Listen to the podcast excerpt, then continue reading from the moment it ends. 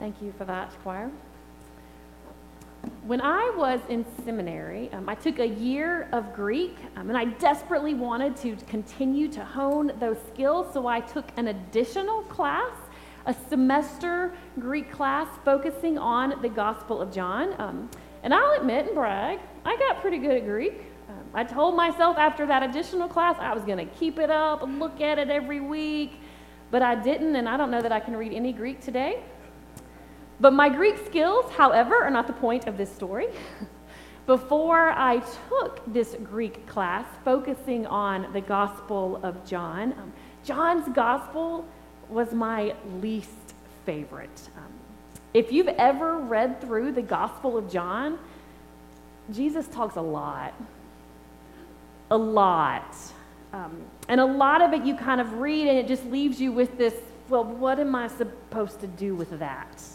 Um, if you've not read through the Gospel of John, um, even though I just said it used to be one of my least favorite, and you're still looking for a Lenten discipline or maybe your own next faithful step, um, why not read through the Gospel of John?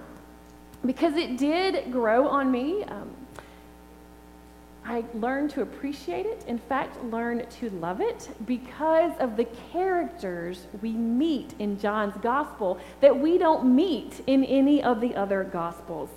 And these aren't individuals that just kind of show up in passing, talk to Jesus, move along. No, these are long conversations.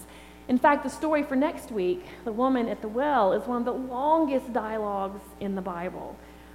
These are people in the Gospel of John who came face to face with Jesus in the midst of all the messy reality of their time and place, and Jesus speaks into that reality. Jesus meets them where they are, receiving questions and doubts and fear.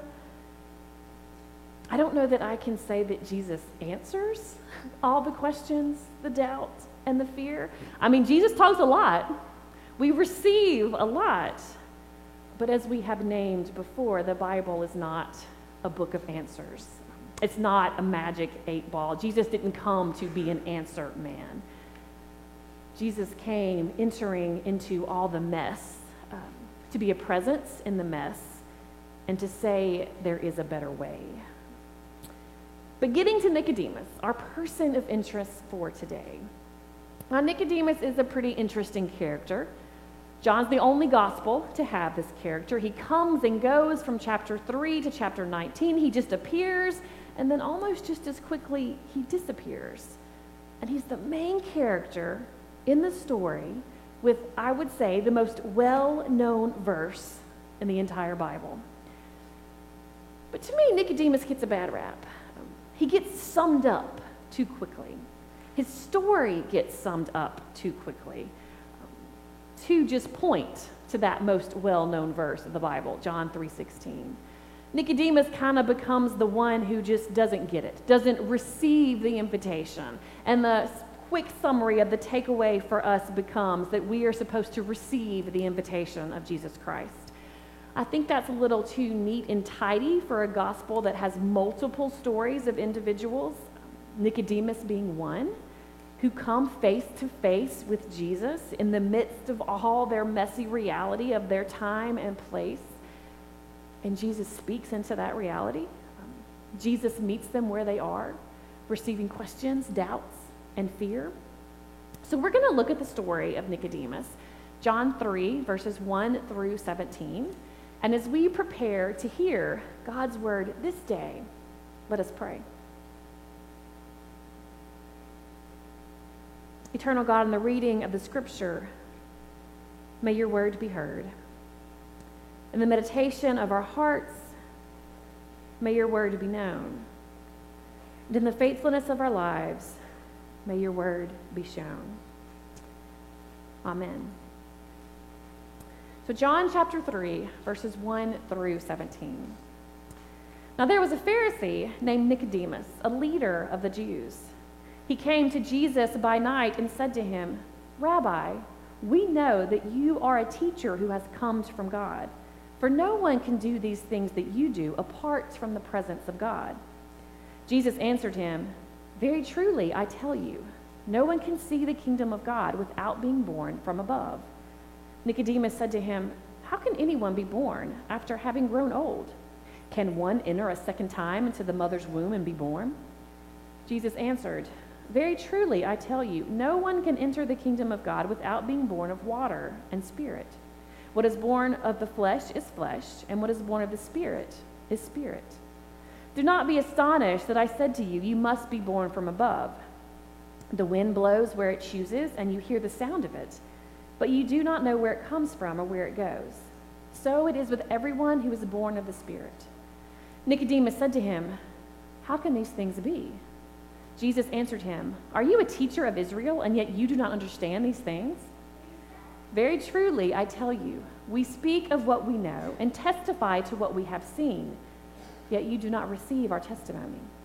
If I have told you about earthly things and you do not believe, how can you believe if I tell you about heavenly things? No one has ascended into heaven except the one who descended from heaven, the Son of Man. And just as Moses lifted up the serpent in the wilderness, so must the Son of Man be lifted up, that whoever believes in him may have eternal life. For God so loved the world that he gave his only Son, so that everyone who believes in him may not perish, but have eternal life. Indeed, God did not send the Son into the world to condemn the world, but in order that the world might be saved through him. This is the word of God for us, the people of God. Thanks be to God. So, Nicodemus, in this story, in chapter 3, um, he does walk away from Jesus. If you read through it, it's almost like he fades into the background. You don't really see him anymore. And Jesus just kind of goes in this long, uh, not even a conversation anymore, just speaking. But we do see Nicodemus again. He pops back up in chapter 7, but he's easily missed if you're reading through quickly. Jesus is at the Festival of Booths, a seven day holiday, a holy pilgrimage to the temple in Jerusalem, where people would gather and construct booths or tents for meals and lodging as a way to remember the 40 years of wandering in the wilderness. In verse 14, that's where we find Jesus. It's about the middle of the festival, and Jesus goes up to the temple and begins to teach. And the Jews are astonished, saying, How does this man have such learning when he's never been taught? So news spreads, there's whispers about Jesus all throughout. Um, the Pharisees go to the temple police and ask them to arrest Jesus. There's this back and forth, and eventually you have the voice of Nicodemus. Our law does not judge people without first giving them a hearing to find out what they are doing, does it?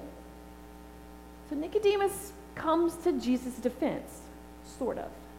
And then finally, in chapter 19, near the end of our story, we find Nicodemus again. Again, you could easily miss him. He accompanies Joseph of Arimathea, who we are told is a disciple of Jesus, though a secret one because of his fear. Nicodemus accompanies this secret believer to prepare and bury Jesus according to the burial custom of the Jews. So there's Nicodemus popping up throughout the Gospel of John. But let's go back to chapter 3. Because as I read through this this past week, I resonated with those last words of Nicodemus. He's in conversation with Jesus, face to face with the Son of God, and his last words, in this conversation anyway, are How can these things be? And he just fades into the background. We ask this, right? In the messiness of our own lives. How can these things be, Jesus? How can you be who I believe you to be? How can God be who I believe and have been told God to be? How can I have a faith story that says what it says and yet, things in my life, um, in my community, in my church, in my state, in my world, they are the way they are. How can these things be? You know, what I see in Nicodemus is what I see in us as people of faith. We're really holding two things, right?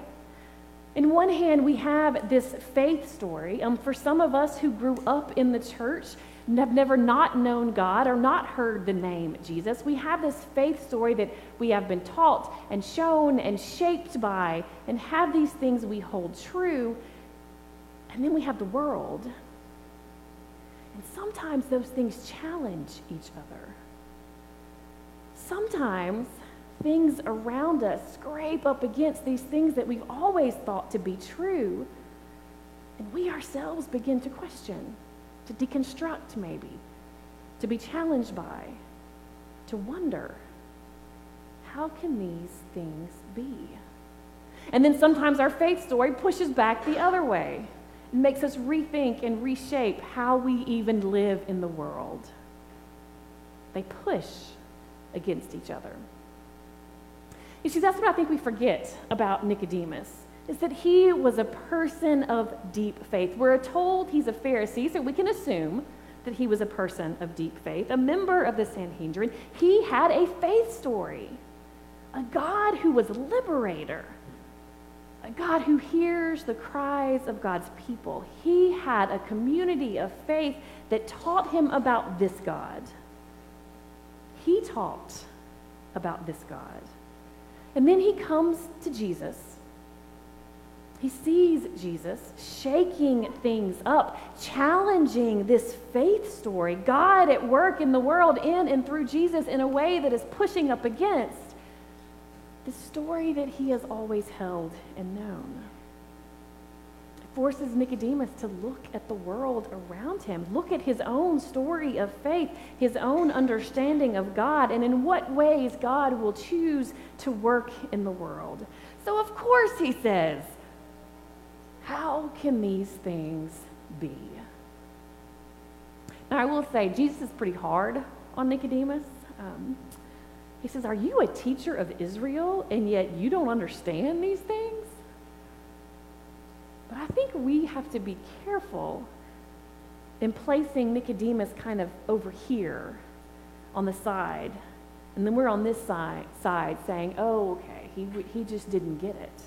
He just didn't receive Jesus. But we get it. No, I think we have to be honest that maybe daily we lift the question of Nicodemus. How can these things be? Maybe if we were face to face with the Son of God, our question would be the same How can these things be?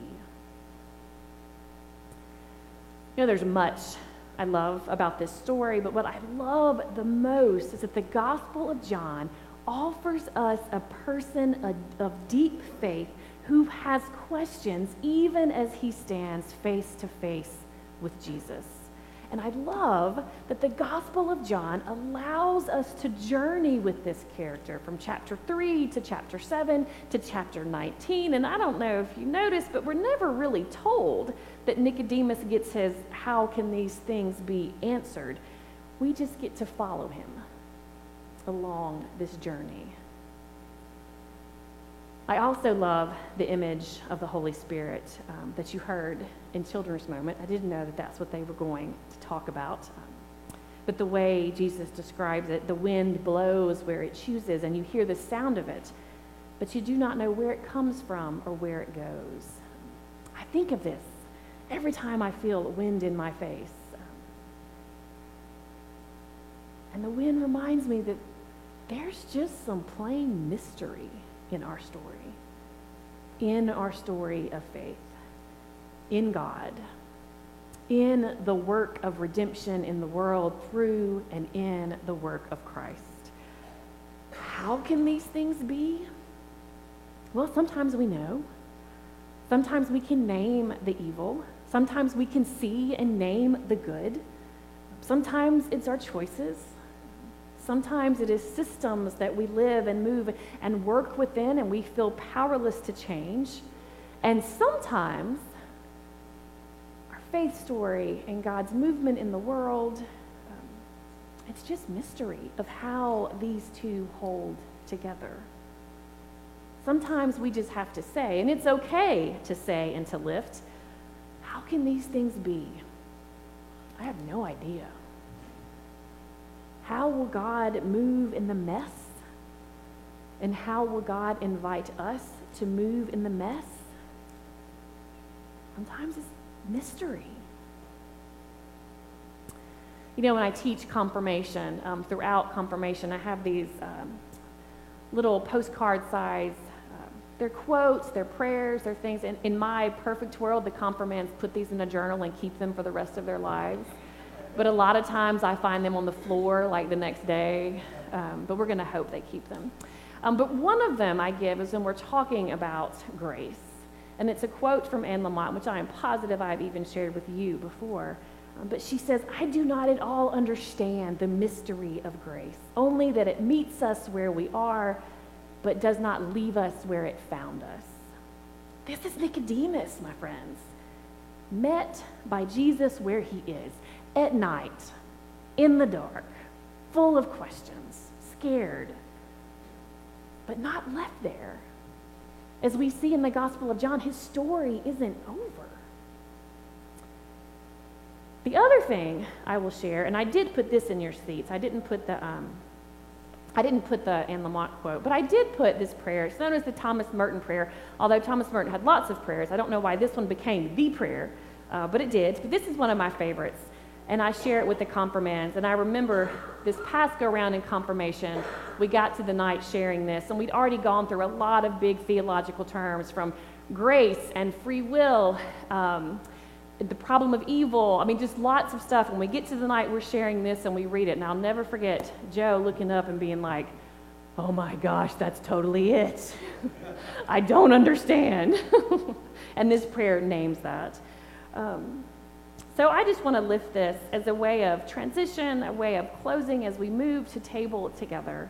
Uh, just hear these words, and maybe you have found yourself in that moment, in that place, as Nicodemus did. You can grab one and follow along if you like. My Lord God, I have no idea where I am going. I do not see the road ahead of me. I cannot know for certain where it will end, nor do I really know myself. And the fact that I think that I am following your will does not mean that I am actually doing so. But I believe that the desire to please you does, in fact, please you. And I hope I have that desire in all that I am doing. I hope that I will never do anything apart from that desire. And I know that if I do this, you will lead me by the right road, though I may know nothing about it. Therefore, I will trust you always, though I may seem to be lost in the shadow of death. I will not fear, for you are ever with me and you will never leave me to face my perils alone. And all God's people said, Amen. Amen.